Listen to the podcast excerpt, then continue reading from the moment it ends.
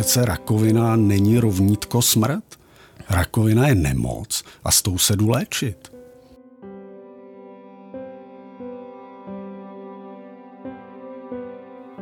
Moc vás zdravím, vážení posluchači. Mé jméno je Honza Musil a vítám vás u podcastu Protonoví bojovníci. Jedná se o společný projekt Seznamu a Protonového centra, který má obrovský úkol – ukázat, že s nemocí se musí bojovat a že se dá vyhrát. Představím vám zajímavé hosty, kteří se s rakovinou utkali. Někteří jako pacienti, někteří jako lékaři a další stáli nemocným po boku, i když přišly těžké chvíle. Ale už nyní vám můžu říct jedno. Odhodlání pustit se do léčby, naděje a láska k životu, to nechybí žádnému z nich. Tak se pojďme dát do toho. Roman Malivánek, který právě sedí proti mně, má velkou rodinu, úspěšnou kariéru sportujícího finančníka, spoustu přátel. A také vyléčenou rakovinu mandle. Celý život ale ví, že vzdáváním se bez boje ještě nikdo nezvítězil. A tak k nemoci přistoupil po svém.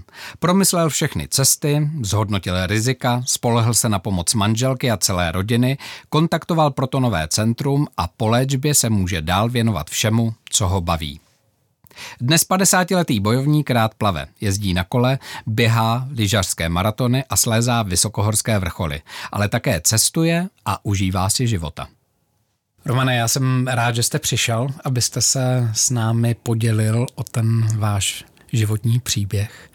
Musím říct, že se na vás usmívám, protože když někdo takhle zvládá strasti svého života, tak vlastně člověk pak přemýšlí, jsou to vůbec strasti, nebo je to jenom životní zkušenost, nebo jak člověk přistupuje vlastně k věcem, kterému ovlivní život, změní život, ale přitom vlastně i jako nastartují. Tak za prvý bych řekl, že já rozhodně žiju skvělej život a vždycky jsem žil. Ale do perfektního života patří takový jako horší epizody, protože jinak by si člověk možná ani nevážil těch dobrých chvil, takže říkat, že mám strastiplný život, to by bylo fakt rouhání a s tím jako nemůžu souhlasit, ale já jsem šťastný člověk a vlastně prožil jsem nějakou krizi osobní a vlastně i myslím si, že vyvrcholením bylo to onemocnění. No a díky možná mému nějakému pozitivnímu nastavení mysli se mi povedlo to překonat, i když je to neverending story, takže jako člověk není týdne nebo možná ani dne, aby o to, mu to někde vzadu v hlavě neblesklo, jakože by mohlo třeba se to vrátit nebo tak, ale důležité je k tomu přistupovat tak, že, a to je i moje životní heslo, že každý den, když si jdu večer lehnout, tak je potřeba si říct, to byl ale super den. To je hezký. Usínat pozitivně. No jednoznačně. Ono se to odráží potom v kvalitě spánku a samozřejmě v těch případných snech. Míváte sny? To moc často ne, popravdě, ale za to, když jsem jako, takhle nemám sny ve spánku, ale v životě jich mám takovýho množství, že vím, že je nesplním ani za osm životů.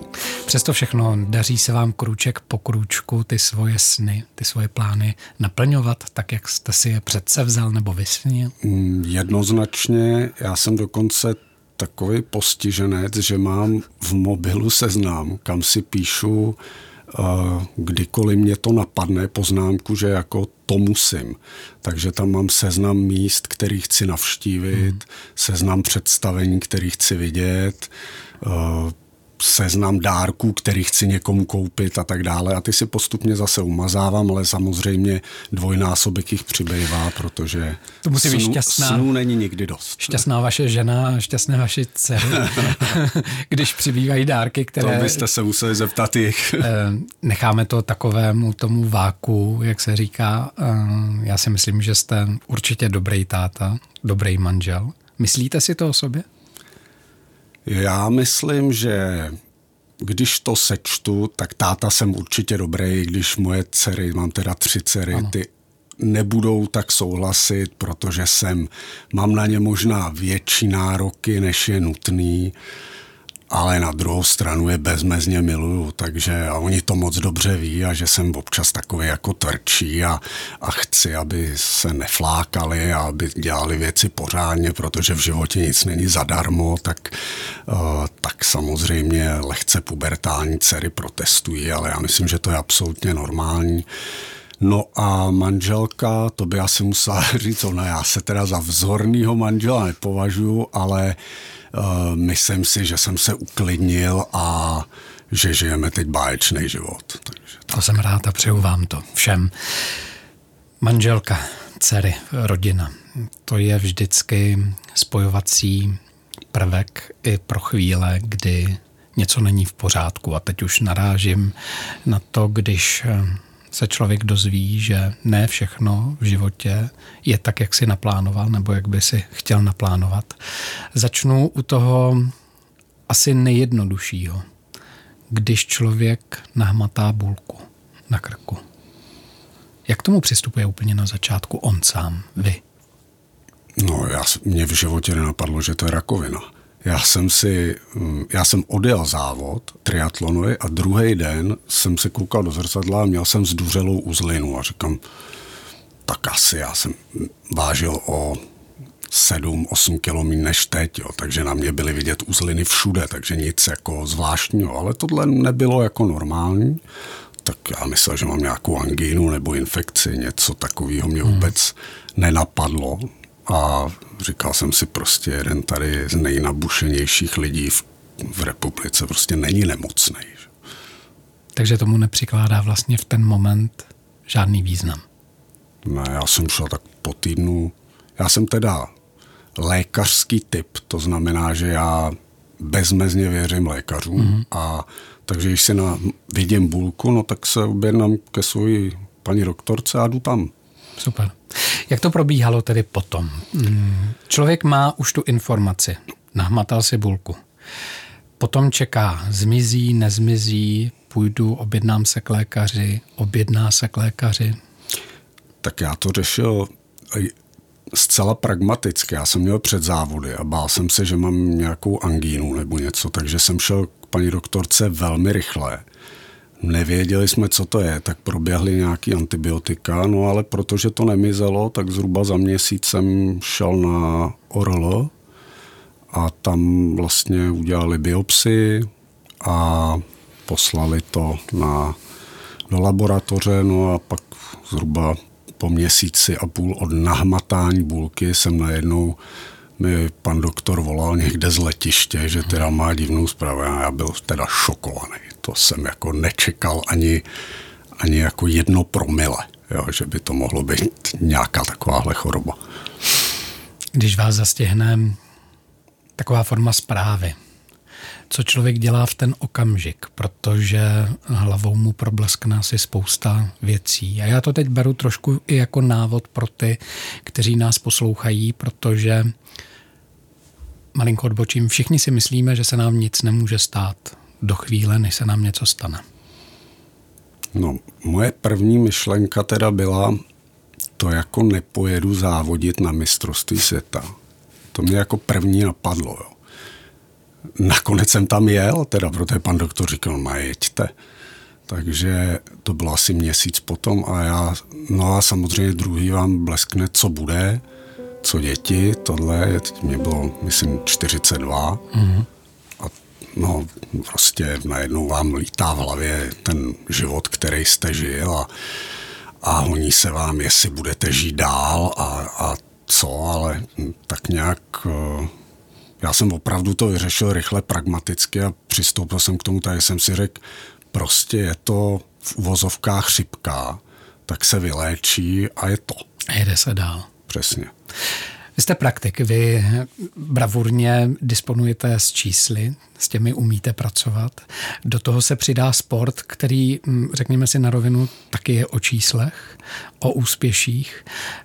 Jak toto pomáhalo zdolávat vlastně tu vaši diagnózu, tu vaši nemoc jako takovou, ta praktičnost? Já myslím, že docela jo, protože já jsem prostě to pojal tak, že například pan primář Kubej z Protonového centra mi řekl, musíte přibrat, jste strašně hubený. Já mu říkám, proč? Protože zhubnete, nebudete moc polikat. A já říkám, kolik mám přibrat? Co nejvíc? A já jsem třeba za čtrnáct dní přibral osm kilo. Jak se vám to podařilo?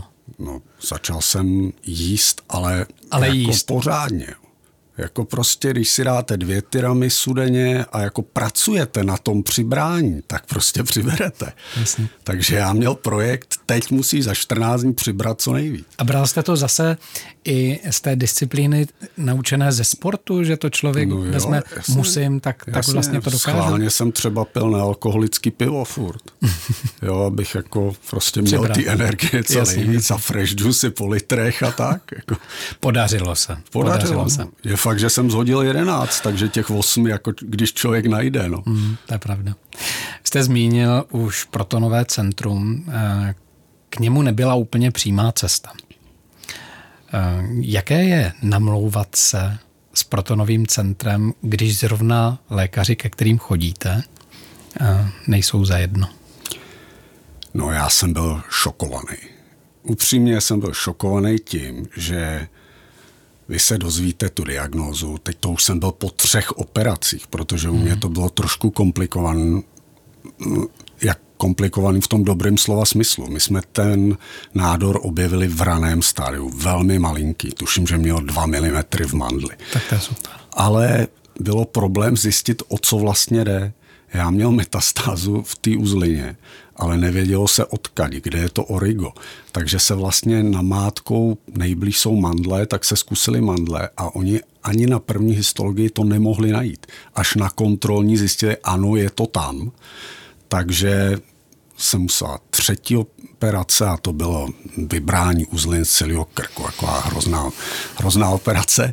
A pak vlastně jsem už věděl, teda, že mě čeká léčba, ozařováním, pravděpodobně nějaká doplňková chemoterapie.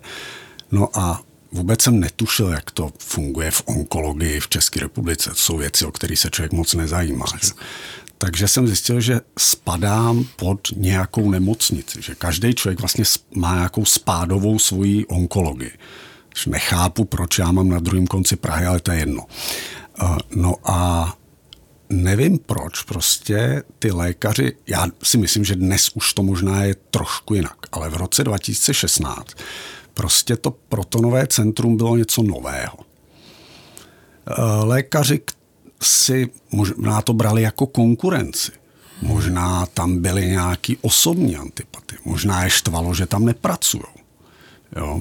Nevím, ale to, že já jsem se vlastně musel, dá se říct, doprošovat, abych tam mohl jít se léčit, mi přišlo něco, co vlastně pacient s tou diagnózou vůbec nemá řešit.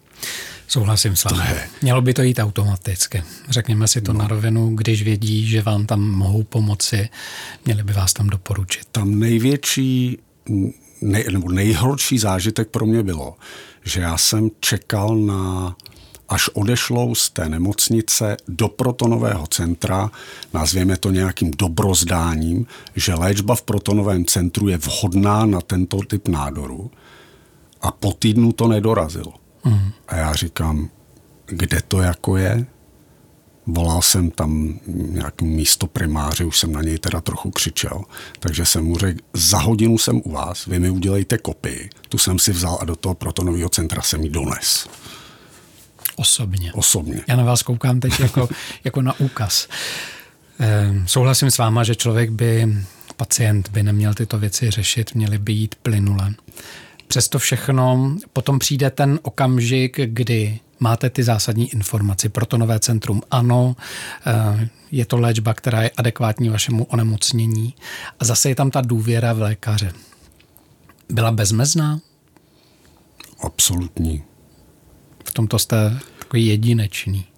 No tak uh, ono zas nemáte tak moc věcí na výběr. Je to pravda. Já už jsem tu říkal před vysíláním, můžete to řešit dřepnou šťávou a jádrama hmm. z meruněk, anebo jít teda k lékaři. Jako ono moc variant jako není. Když odbočím, zkoušel jste dřepnou šťávu? No já teda naštěstí řepu miluju, takže mi to nedělalo zas takový problém, ale ty hořký meruňkový z nás jsou odporný. Já jsem, já jsem vás jenom zkoušel, jestli jste si taky prošel alternativní já, léčbou. Koupil jsem si čtyři balíčky meruňkových jader a snědl jsem jich asi dvacet, takže tak. Takže to mluví za všechno. Ano. Protonové centrum a léčba jako taková. Romane, když se na to díváte zpětně, co vám to dalo? Kromě toho nejdůležitějšího, to je život, zdraví, to, že sedíte naproti mně. Já nechci, aby to vyznělo nějaký glorifikování prostě protonového centra, ale mně se na zařízeních tohoto typu líbí, že jsou moderní, že tam není často v českých nemocnicích onkologie ještě z dob komunistů je umístěna někde ve sklepě, kde jsou ty starý kachličky a bliká tam někde špatná zářivka a vypadá to tam jako jak v, v nějaký vyšetřovací místnosti z majora Zemana. Mm, já tomu ještě a, říkám horor vždycky. A, a teď tam jako sedějí ty pacienti a jsou vlastně v totální depresi a tam se nedá vyléčit. V tomhle prostředí můžete akorát brečet, jako tam se vyléčit nedá. Hmm. Přijete do protonového centra, foaje, jasně, je to drahý, je to o penězích, jasně, asi nemáme jako stát na to, aby každá nemocnice vypadala takhle. To si nebudeme nalhávat.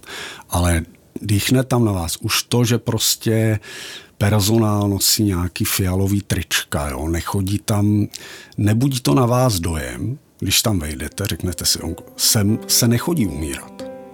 A to je pro, podle mě pro psychiku pacienta e, s rakovinou naprosto zásadní. Já hmm. přece rakovina není rovnítko smrt. Rakovina je nemoc a s tou se jdu léčit. Jako? Souhlasím. Říkáte to přesně hezky a to je právě to nejdůležitější sdělení pocitu pro všechny ostatní, protože přesto všechno, co jste řekl, si pořád myslím, že když se vysloví diagnóza rakovina, tak to v člověku zarezonuje, ti silnější, zdatnější vnitřně, psychicky, s tím začnou hned bojovat, pracovat. Ti, kteří jsou slabší, řekněme, tak se na chvíli té nemoci odevzdají nebo poddají. A pak je to vyšvihne právě v těch dimenzích, když potkají dobrého lékaře, dobrý personál, protože tam je ta energie, tam je ta naděje, o které mluvíme. Slovíčko strach. Když vidím před sebou úspěšného muže, dobrýho tátu, fajnovýho manžela, sportovce, který to objevil po čtyřicítce v sobě. Měl jste někdy strach? Ten, ten zdravotní strach? O život? Určitě. Akorát to na sobě nedávám znát.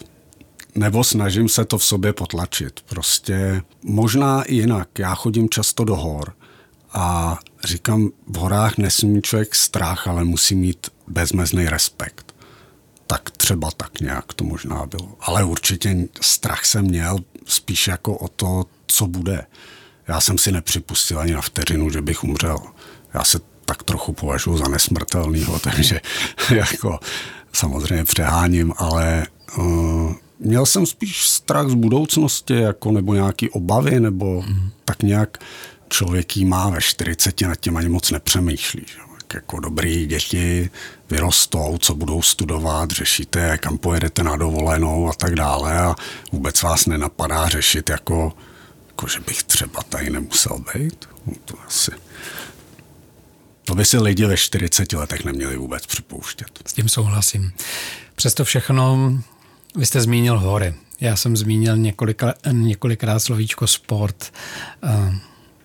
Kam muž jako vy odchází ve chvíli, kdy mu je ouvej? Teď nemyslím přímo ty slzy, ale, ale každý z nás prožije nějakou takovou chvíli v souvislosti právě s tím svým vnitřním já, s tím svým vlastním bojem. Někdo do koupelny, někdo právě do lesa, někdo na hory, někdo jezdí autem dlouhý večery. Tak jízdu autem z duše nesnáším, takže, takže to ne. Ale já mám, já jsem vyrovnaný člověk. Je to asi tím, že spousta v dnešním světě, který je rychlý, náročný, lidi na sebe mají relativně málo času, tak vyhledávají aktivity, jako je jóga, meditace a tak dál, aby se vlastně nějak dali do klidu. Já vzhledem k tomu, že jsem byl zvyklý trénovat tři čtyři hodiny denně, tak já měl toho času být sám se sebou až až. Já vůbec nepotřebuji meditovat. Když jedete tři hodiny na kole, tak si meditujete jako celou dobu. Jo, když prostě plavete hodinu, hodinu a půl v bazénu, no tak tam už vůbec to jako jenom buď počítáte bazén, nebo prostě máte tolik času být sám pro sebe. Jo. Takže já vlastně v tomhle to mám celkem jednoduchý, no. Mně stačí si vzít tenisky, nebo kolo, nebo lyže a někam jako zmizet a, a, a zase se vrátit a, a je všecko v pořádku. Manželka mi vždycky říkala, prosím tě, už seš nesnesitelný, běž si zaběhat. Jo, až takhle to máte. Ano, vyčistit stav domácnosti. Ano, ano, ano. Ironman. Když no, se to řekne? A mě vůbec nenapadlo, že bych tyhle sporty dělal. Takže. Kdy vás to napadlo? Jako, jak se to objeví v člověku, že vlastně dokáže pokořit ty, tyto tituly a podobně? No, já jsem... No, to je hrozně jednoduchý. Mě bylo asi třicet osm a tenkrát jsem uh, vlastně... Mojí hlavní aktivitou bylo potápění. Já mám vždycky takový životní epizody, takže pět let jsem se potápěl po celém světě, nejradši se žralokama. A pamatuju si, že jsme jeli na takový, řekněme, potapěcký Everest, což jsou Galapágy. Mm. A tam jsme se prostě potápěli týden z lodě u nějaký skály, Darwinwall a prostě hej na kladivounu, žraloků, tuleni, lachtani, verliby, žraloci, všechno. A já ležel večer na střeše té lodi, koukal na ty hvězdy a říkal jsem si, ty já dělám prostě něco v životě špatně. A já musím ten život změnit. A to já jsem ho fakt změnil jako během té vteřiny a od té doby bylo všechno jinak. Takže jste přehodil výhybku. Úplně. Začal jsem běžeckým lyžováním, který, ke kterému jsem neměl žádný vztah, ale vlastně můj kamarád mě seznámil s Markem Pazderským, což je majitel E D F Silviny týmu, největšího laufařského, takže mm. jsem si s nima po roce objel všechny ty laufy, včetně Vasova běhu a Jezerský padesát a tak dále, Marče Longy. A když jsem byl v tomhle módu, tak jsem si říkal, možná bych si mohl uběhnout maraton. A my jsme se přestěhovali ke Krčáku, k lesu a manželka mi říká, proč nechodíš běhat? Jako, já říkám, proč, proč bych chodil běhat? Jako, to je úplně jako budu chodit běhat. A tak jsem to šel jako si zaběhat. Dal jsem pět kilometrů, si pamatuju. A když přišla manželka domů, tak říkala, co děláš? Já říkám, koukám se, kdy se běží ten pražský maraton. A bylo to, ten se běžel za deset měsíců, tak jsme se s manželkou oba dali, no. Pokořit každou metu dál a dál. Já teďka nechci moc filozofovat, ale říká se, že každý člověk je správcem svého osudu, té životní cesty, tak jak si to vlastně nastaví a jak boří ty svoje bariéry, mantinely, můžu tomu taky ve vašem případě říkat, jak pokořuje ta svá přání, ta, ta odhodlání. Nedíváte se zpátky v čase někdy na to, že právě třeba tady ta přesmyčka sportovní, od toho potápění k tomu sportu jako takovému, byla předzvěstí toho, že budete bojovat právě o to svoje zdraví a že vám to pomůže, ten sport? To mě popravdě vůbec nenapadlo, ale spíš uh, vlastně člověk pak mění ty hodnoty, když dělá takovýhle životní jako zvraty, řekněme. Já do té doby jsem se věnoval hodně investování, práci, a tak dál. Teď jsem se začal víc věnovat tomu sportu. Samozřejmě to bylo růst mojí sportovní výkonnosti byl adekvátně vyrovnán poklesem úspěšnosti mých firem, protože když nejste v práci jako logicky jako a šlapete místo toho na kole, no tak, tak je to někde znát. Někde se to musí projevit samozřejmě, ale Například můj synovec, když se rozhodoval, na jakou půjde vysokou školu, tak říkal, hele, já bych šel dělat biznis, já bych chtěl jako prostě něco, co děláš ty. A já jsem mu říkal, hele, běž dělat něco pořádného. No a letos nastoupil jako ortoped do Motola, takže jako myslím, že šel dělat něco pořádného. Když vezmu ty běžný lidský radosti, který člověk prožívá ve chvíli, kdy se dozví, že se nemoc podařilo zastavit, zdolat, zničit, nakopat jí zadek, jak já říkám. Co se změní? Já teda nepoužívám takhle silný výraz, já k tomu mám větší pokoru. Jo. Já to beru, jako když člověk vylejzá na vrchol nějaký hory, tak já nemám rád, když někdo říká, ty jsi zdolal prostě Everest. Jsi nejlepší. Já jsem tam jenom vylez. Jo. Ta, ten vrchol se nezdolávají. A já se bojím, že jako karcinom se taky jako nezdolává, ale tak nějak... tak nějak se vyřešil. Tak bych jste to opatrný, nazval. Ano, jste opatrný, no, jste opatrný. Vyřešil se, byť jsem teda už po pěti letech jako vyřazen i z onkologického sledování, de facto medicínsky jsem hmm. zdravý, tak, tak prostě to tam někde vzadu je. Asi pochopitelně. Určitě. Já si, já si myslím, že teďka budu mluvit za všechny, kteří nás poslouchají, že hm, potom jakýkoliv... moment, kdy člověku není úplně nejlíp a je jedno, jestli je to rýmička v uvozovkách nebo jestli vás bolí koleno nebo něco takového. Člověk má někde vzadu právě ten velký vykřičník. Chodíte častěji k lékařům, když vás něco trápí? Teď? No, já nevím. Já jsem teda chodil i předtím, ale... Vy jste ten poctivý, jak jste říkal. Já jsem třeba očkovací typ. Já jsem naočkovaný proti všemu, co existuje. To jsme tak, dva. Takže pro, pro mě jako diskuze o očkování proti covidu, já vůbec nevěděl, co, o čem se tu bavíme. Jo. Jako, lidi jedou na dovolenou do Afriky a nechají si píchnout uh, žlutou zimnici, tak. která je tisíckrát horší a, a pak se tady bavíme o covidu. Ale to, je, to jsem odbočil. Uh, prostě já považuji... Já si myslím, že máme výborné zdravotnictví v České republice. Je sice dle mýho názoru trochu drahý, možná až moc robustní, ale myslím si, že ta kvalita tam je. A uh, myslím si, že prostě proč to nevyužít? Mm. Jako ta prevence je základ všeho, jako z- základ je nějak žít, aby člověk se vyvaroval těch chorob, no ale vidíte, že jako ani jako vlastně člověk v ideální fyzické kondici se neubrání tomu, že prostě někdy se objeví nějaká věc, kterou fakt nečekáte. To je pravda. Ale je pravda, že já jsem v té době, když jsem onemocněl, prožíval asi nejstresovější období svého života a já jsem bytostně přesvědčený, že to byl ten spouštěč. Prostě stres je zabiják a jestliže chcete... pod Podle mýho názoru, pokud chcete být zdraví, tak se vyvarujte jak stresu, ale jakýhokoliv. To může být pracovní, nejen pracovní, jasně, ale stahový. Prostě stres je největší zabiják, podle mýho názoru.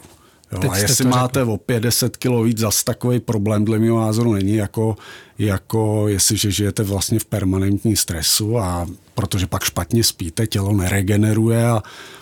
A, a nefunguje tak, jak má. A pak se to někde projeví časem. Hmm. To je jak ten kapající voda do betonu. Přesně. Romane, povídat by se dalo strašně dlouho, ale když bych zakončil to povídání zase tím, čím jsme začali. Vy jste říkal, že si do telefonu píšete ta svoje přání a místa, kam chcete zajet a, a co chcete ještě dokázat ve svém životě a přibývá toho. Co je to první, co vás čeká? Trošku uvažuju, že ještě asi jediná moje sportovní ambice, kterou mám, tak by byla osmitisícovka. Ale vlastně, když nebude, jak se taky nic nestane. Bude za rok. A nebo nebude. A nebo nebude. A nebo nebude, no. Tak jako, já si myslím, že v životě člověka není úplně rozhodující, jestli dal Ironmana nebo ujel dvě stě dvacet kiláků na běžkách, nebo hmm. mm, vylez na osmitisícovku. Závěrem se vrátím zase k ke zdraví, protože zdraví přejeme každému, kdo něco slaví. Zdraví přejeme mladým i těm nejstarším. Pojem zdraví.